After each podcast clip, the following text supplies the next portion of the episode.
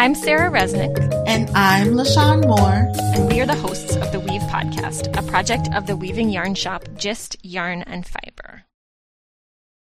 Hello, hi everyone.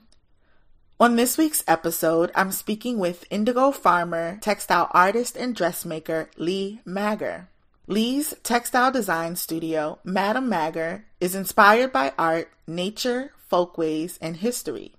Her studio embraces a seed to stitch design philosophy that explores the history and rich yet tangled past of place while living and working on a former indigo plantation in Charleston, South Carolina. Hello, Leigh. Welcome to the podcast. Thank you for joining us today. Hi, LaShawn. Thank you so much for having me and being interested in my indigo story. Absolutely. Can you start out by introducing yourself to our listeners and talking about how you began your indigo journey? Sure. My name is Leigh Magar, and I have a textile art design studio called Madame Magar on Johns Island, South Carolina. It's a sea island just outside of Charleston, South Carolina, where I make seasonal and limited one of a kind dresses. And from the dress scrap cloth, home goods and textile art um, that I dye with plants that I grow and and gather from where I live on Johns Island. And what type of indigo do you grow? I um, where I live on Johns Island, I moved there um, in 2015, and I started researching the history of where I live and began reading about the historical indigo um, in Charleston and on Johns Island in the 1700s. And so um, that opened my eyes to uh, indigo, and I was awestruck. And I um, began to, uh, you know, to to read about all types of indigo all over the world. And um, I felt like um, it was in my path because of where I lived. I, I would have never um, started my indigo path um, if I didn't live where I live. It's, it's all um, history inspired for me. And um, so that's how I started, and um, I began my indigo path by um, wanting to plant the historical indigo, and one of those varieties is the Indigofera suffruticosa. So I planted my first crop in 2015, and then um, after I planted that crop, I was walking in my woods and I discovered our native Indigofera caroliniana in the woods. So um, mm. at that moment, I felt like it was definitely meant to be. That it was it was sort of my calling to um, to work with indigo, and uh, my next life I call it because um, my previous life, uh, 20 years I spent as a hat maker, a milliner, and this was a turning point in my life. So um, at that moment, I really became inspired by nature and felt a calling to work with indigo and specifically the historical indigo of where I live. And that's the whole premise of, of what I do is um, utilizing what's available and um, sort of going back into the roots of, of it all and doing everything by hand and everything um, with all natural ingredients and everything very slow and um, with passion. Hmm. That's really beautiful. And can you go a bit more into depth about John's Island and that discovery in the woods. I'm really interested in the history of the island and also what it was like when you encountered this wild indigo.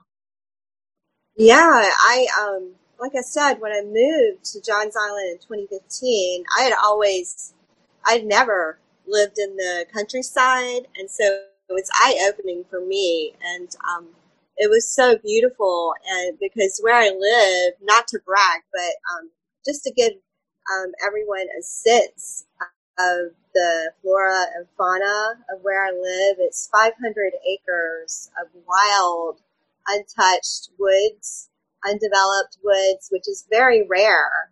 Um, where I live, you know, in Charleston is pretty mostly developed.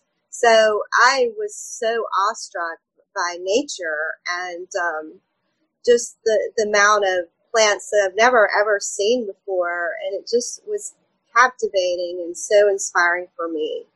And um, so um, that's why I do what I do is, is just because of the beauty of nature. And I wanted to um, sort of share that with others in a way, in a creative way. And so then I began the exploration is what I call it, indigo, and um, also, you know, gathering uh, abundance. I don't like to say the word weeds, but abundant plants of where I live, uh, respectively. Um, so, yeah, it's just a, about the sense of place for me and the history of place. And as I began to research that history, I started out reading about Eliza Lucas Pinckney, who as a 15 or 16 year old girl brought indigo to, you know, South Carolina. And I really was inspired by her vision, that vision as a girl to, you know, bring indigo there. But then, um, time passed and as I, you know, worked with the plant and worked with in the field with indigo for many years, I began to see and I opened my eyes to the painful past of that history and the truth that it wasn't just Eliza, it was the enslaved who um, made indigo a huge cash crop in South Carolina. And I felt the desire to speak that truth. In order for me to work with indigo, I had to face that pain and speak that truth. And so that's another reason why I feel it's indigo is part of my path, a part of my calling, because of that reason that I'm supposed to talk about the painful past, um, and then move forward. And only then can I move forward, or we can move forward um, in South Carolina to a to a, a beautiful future. Yeah, I mean that comes up in conversation a lot pertaining specifically to Indigofera suffruticosa. There has been a an account of history that has praised Eliza a lot for her contributions and sort of glossed over the the realities of the slave trade and the contributions of the enslaved people, whether it be indigo or cotton or any of the goods that really sort of propelled the American economic system in that era of time. And, you know, you're talking about bringing truth and, and, and finding ways to have the conversation. What would you say are some of the ways that you've been able to have that conversation or create dialogue around the history in your work? Um, well, um, I hope, yeah, I hope that it's in my work because it is part of me and it's part of uh, South Carolina. Like I did a project at the South Carolina State Museum. This was um, in 20, I think 2016, 2017. And it was a year long project where uh, I created the South Carolina state flag with um, indigo dyed scrap, um, which was inspired, you know, by the indigo history and also inspired by quilt making, which is part of our history too. So I kind of intertwined both of those things together, and I spent a year sewing it um, in the museum, and um, I would go there, you know, a few days a month to Columbia, South Carolina to sew it. And it took a year and it was just an amazing um, project because um, when people would walk through the museum and see me actually making the piece, um, that created a dialogue and a conversation. So that was my favorite part of the piece to talk about the history. And because I felt like it really hadn't been talked about at all then, you know, this was years ago. And, um, I just felt the desire to, to talk about the history and the truth. And, um, people, you know, are really open when you start talking about sensitive issues. They become really open. And um, I was really also amazed at the stories that they shared with me, their personal stories. Um, so it was really, really beautiful, really emotional, and really beautiful. And, and um, you know, I like to sort of intertwine those themes in my work, in my textile art work, because it, it's it's the whole story and it makes it, you know, true and it makes it real. Absolutely. And one of the things that I did notice about your work that I think is really beautiful that I'm interested in talking about is your use of indigo scraps and swatches. One of the pieces in particular that I am interested in is the scrap silhouette installation that you did. Um, is that the same as the installation you're talking about with the South Carolina flag, or were those different art pieces? That was a different project. That, that was a piece that I created for the um, Charleston Museum. And that was also another, I call work in process pieces where I actually sewed the piece at the museum or at the um, gallery and like I said, I just really enjoy that process because it's, I think it's also important for people to see the amount of work, handwork that goes into these pieces.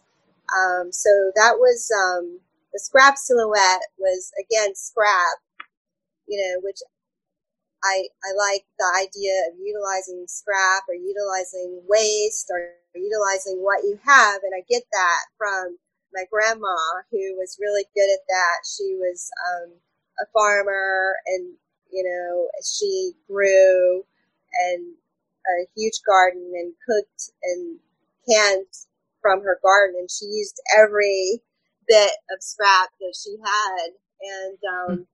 so that really resonates with me. And the quilt making, I've just always been inspired by. I started collecting quilts in high school for some reason I just always loved, you know, the way they looked. And I think it was because most of the times I feel like they were made with cloth scrap. And so anyway, um, I would get them for, you know, like three or five dollars a piece, you know, at the thrift stores. Um, those were the days, right? so, yeah. no longer. But anyway, so that piece I created with, um, indigo dyed scrap.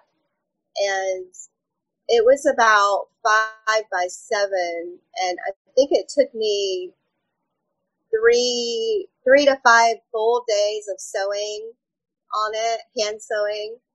And, um, that was a project through the Charleston Museum. Uh, and this was, I think it was 2016.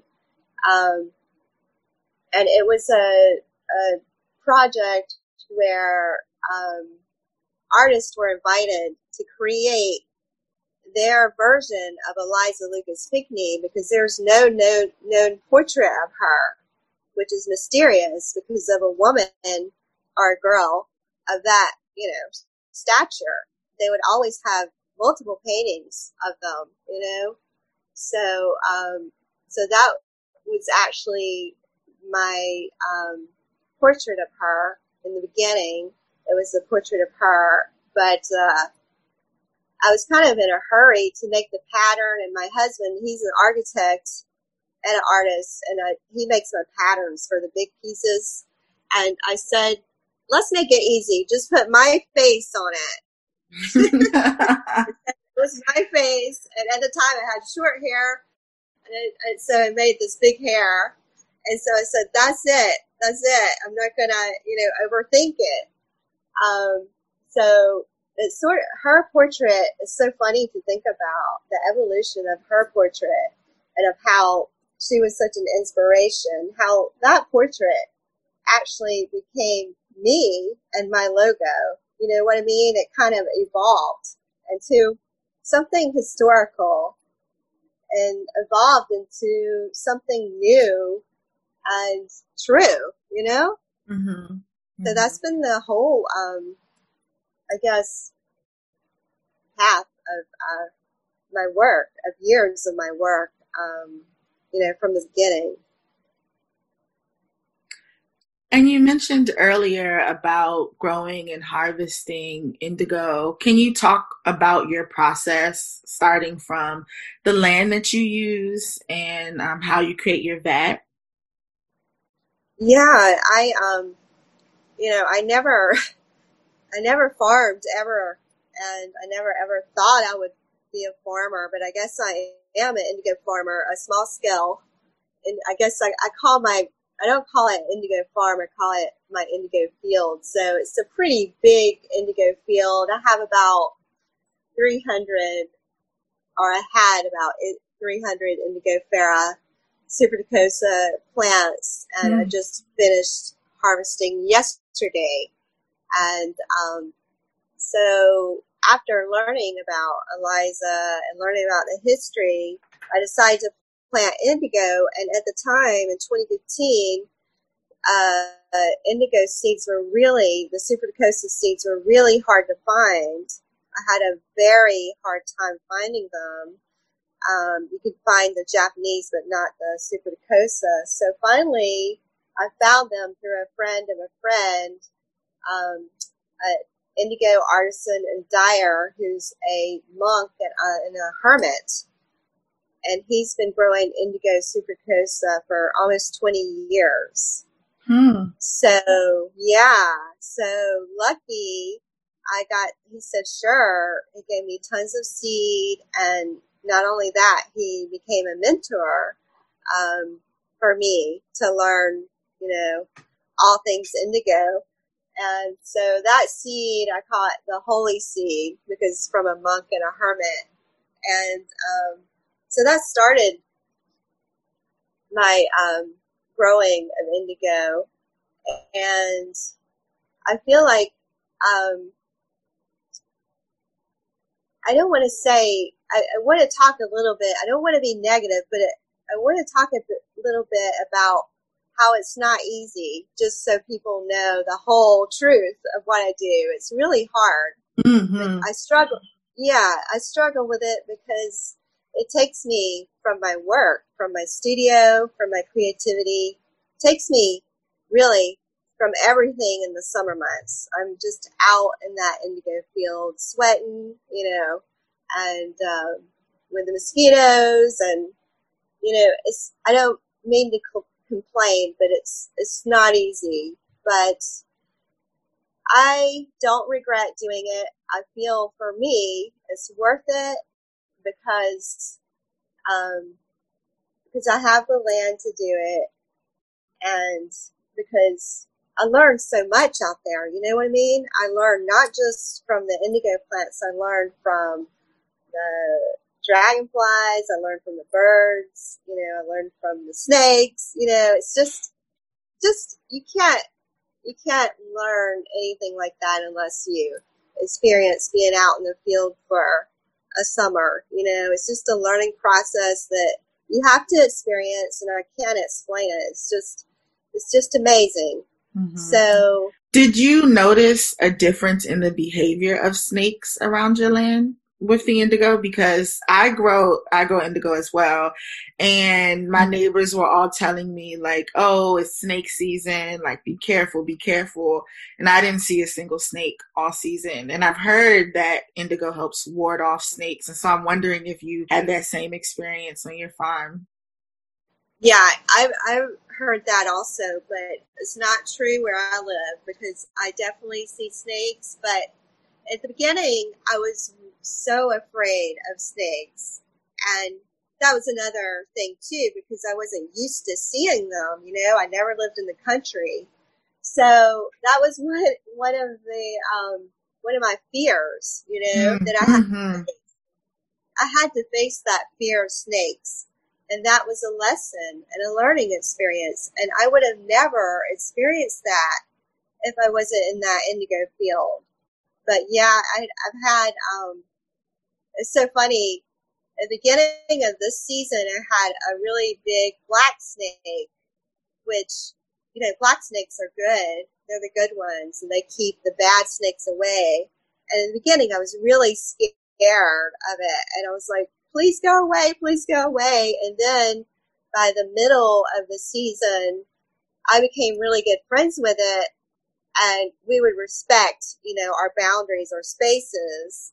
And then because we have moles, and that's the number one reason I wanted that snake, because the moles are just awful. You know, mm-hmm. they can mm-hmm. really, really damage the root system of the indigo. So anyway, so I braced the snake, and then um, the um, the uh, lawnmower came and you wouldn't believe it, ran over the snake. Oh no. It was it was so tragic. I was so sad. I was like, I can't believe this. This is awful. And then I had a mole problem. So then um, last week I was out in the indigo field and I saw another snake. And I'm not sure exactly what kind of kind it is. I think it's a garter snake. I've never seen those before out there, but it's been out there and it's it's it's funny because it's just hanging out. It's very mellow. So I'm embracing it because of the moles, you know. It's one of those things mm-hmm. where you have to just get used to it, you know. Yeah, and I I identify with everything that you're saying. You know, while we have these beautiful colors and these beautiful fibers that we're able to produce, there is a very very real reality of getting out in that field every day and the sweat, the back pains, the the bugs, and then the lizards, the snakes, the you know, it's just so many things crawling around. Yeah. Um, similar to me when I first started, I think I it took me a lot of adjusting to getting used to that, even just living in the country and dealing with so many things calling around. Um, and so yeah, I absolutely understand where you're coming from with that. Yeah, it's another world. It's a whole different culture, is what I call it. Mm-hmm. And you mm-hmm. have to respect them because it's their their home. You know, when I first moved out there, I was terrified of everything. yeah. And then I realized, you know, it's their home. You have to be gentle and you have to respect them. So now when I walk, I have a, a I call it my snake stick. It's a, like a walking stick with a bell. And so that, like, they hear the bell and they run away, you know, so it works. It works pretty good. Mm-hmm. So I recommend a, a, a snake stick with a bell. Good advice. Thank you for that. I'll definitely have to yeah. look into that, yeah. especially for, you know, those trips into the woods. Because you, you have to have a lot of courage, you know, to go mm-hmm. into the woods. You know, I didn't realize it at the beginning, but, you know, you see things you don't want to see. you do. You absolutely do. You absolutely do. And are there any other new projects that you're working on? Do you have any particular plans with this indigo that you recently harvested? Yeah, um, this whole season, I um, I have an indigo farm exchange project where um, I have one volunteer who helps me, and in the process, we do a, a learn work exchange. And so this whole summer, me and her, we've been making um, dried leaf indigo patties is what I call them instead of the indigo balls. I decided to make like flatter and smaller because it's so humid, you know, where I live. Mm. And it's so hard for those big balls to dry. So we've been making dried indigo patties with the leaves all summer. Wow. And yeah, I'm so, so excited about this process, which um, Aboubakar Fofana, he was an inspiration and he um, guided me in this process. And it's a fermentation indigo dye process. And um, I've been studying, researching this for years.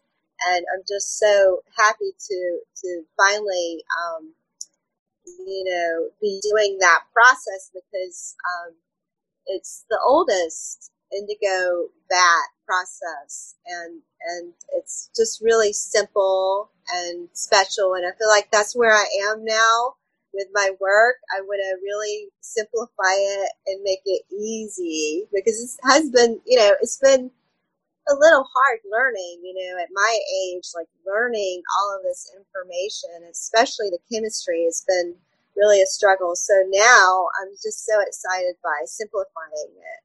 And the fermentation process is, um, is really amazing because it's akin to cooking, um, akin to making a stew, your own stew, so you can, you know, it's a slower process. So it's to me, it's a lot like cooking. I love it.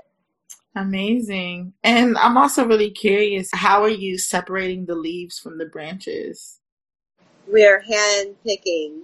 Oh man! Wow, yeah. that's a lot of work. I know. I know. Every morning we we get out in the field early and then harvest the stems and then hand pick each leaf. You know, it's been I mean, I'm not, you know, I'm not a perfectionist, so I get some stems in there and some flowers and some seeds, you know. But um, anyway, so right now, I, yesterday was the last day of harvesting for the season. So I'm getting ready to weigh all of those dried leaf indigo patties. So I'll see how much we have and how much of a vat we can make. Um, from the whole season of doing that method.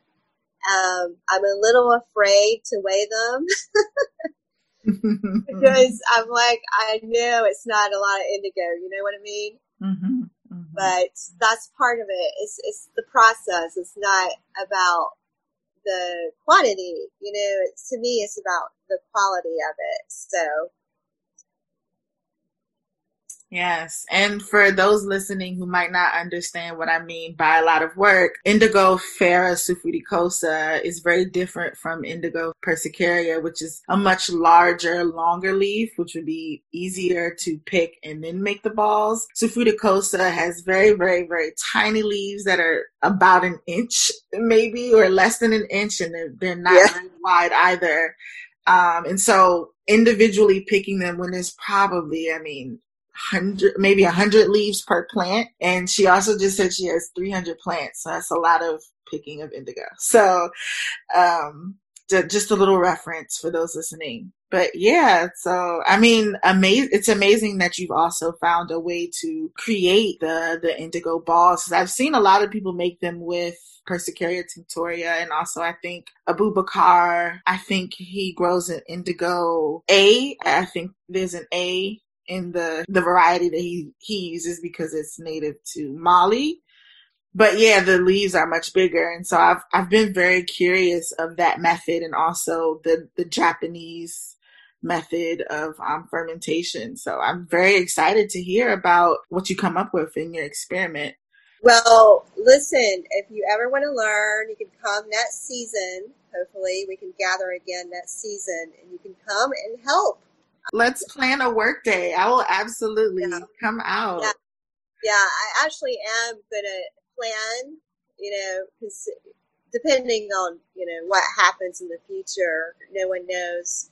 Um, but I am planning some harvest workshops for next season, very small uh, classes. So if anybody's interested, they could, you know, email email me or get in touch with me about that to get on the waiting list. Yeah. So that was actually my next question was uh, where can people go on the internet and social media to find your work and to follow you or to reach out to you? Um, I sell dresses at shopworthwhile.com. Um, I am I am uh, slowly finishing up autumn dresses now. um, hopefully soon. Now that the indigo's done, I'm getting back to that. And I sell um, accessories and textile art at the Gibbes Museum shop. And you can follow my work on Instagram, which is Madame Magar. And I have a website called madamemagar.com. Um, so you can see the work there. Amazing. So before you go, we have one question that we ask everyone that joins the podcast, and that is Do you have any advice or words of wisdom to share with weavers and textile enthusiasts? Yeah, I I feel um, like to really step back, especially this season. I've learned to really step back and breathe and take everything really slow because there's a lot involved in what we do. Um, it, you know, it's, it's, it's a lot of handwork and, um, a lot of things play into the creative part of the work. So I feel like, um, reading as much as possible for me and workshops. I know it's hard now, but I, I know there are some virtual workshops. Workshops are really, really important. And for me, travel was so vital. I know it's hard to do now, but we will be able to get back to that in the future. So I urge people to really travel. I mean, that's the most amazing way to learn all these ancient techniques. Um, go to India, go to Japan, and see these amazing crafts, these creative ways people make simple but amazing art and craft. Is I, I think that's really um, the most important thing for me was travel, and I'm so so grateful for my trips that I've made over the past few years to India and Japan, and I can't wait to go back. Amazing. Thank you so much for joining the podcast and for sharing your story. I'm really excited to share with our listeners. Thank you so much for your interest. That's a wrap. If you're interested in supporting Leigh's work, you can find links in the show notes at www.justyarn.com slash episode dash 127.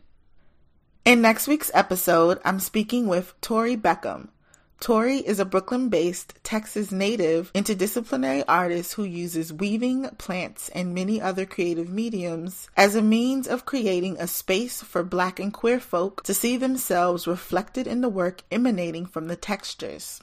Thank you for tuning into this week's episode. I'm really, really excited to bring you on next week's episode. Until next time, happy weaving.